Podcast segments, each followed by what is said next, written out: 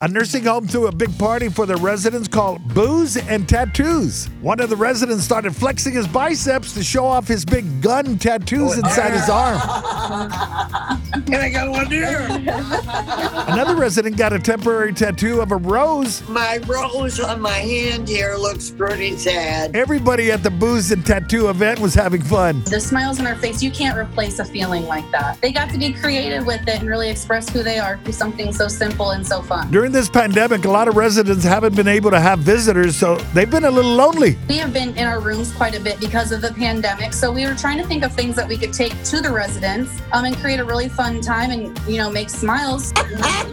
They're sure creating a lot of laughs at that retirement home, and the residents said they're living their life to the fullest. I made up my mind. I'm going to have fun for whatever time I have left. And the old man who got tattoos on each of his arms, gotta have a little fun once in a while. She says, You can't have a drink, you don't have a tattoo. Okay, I'll have two tattoos.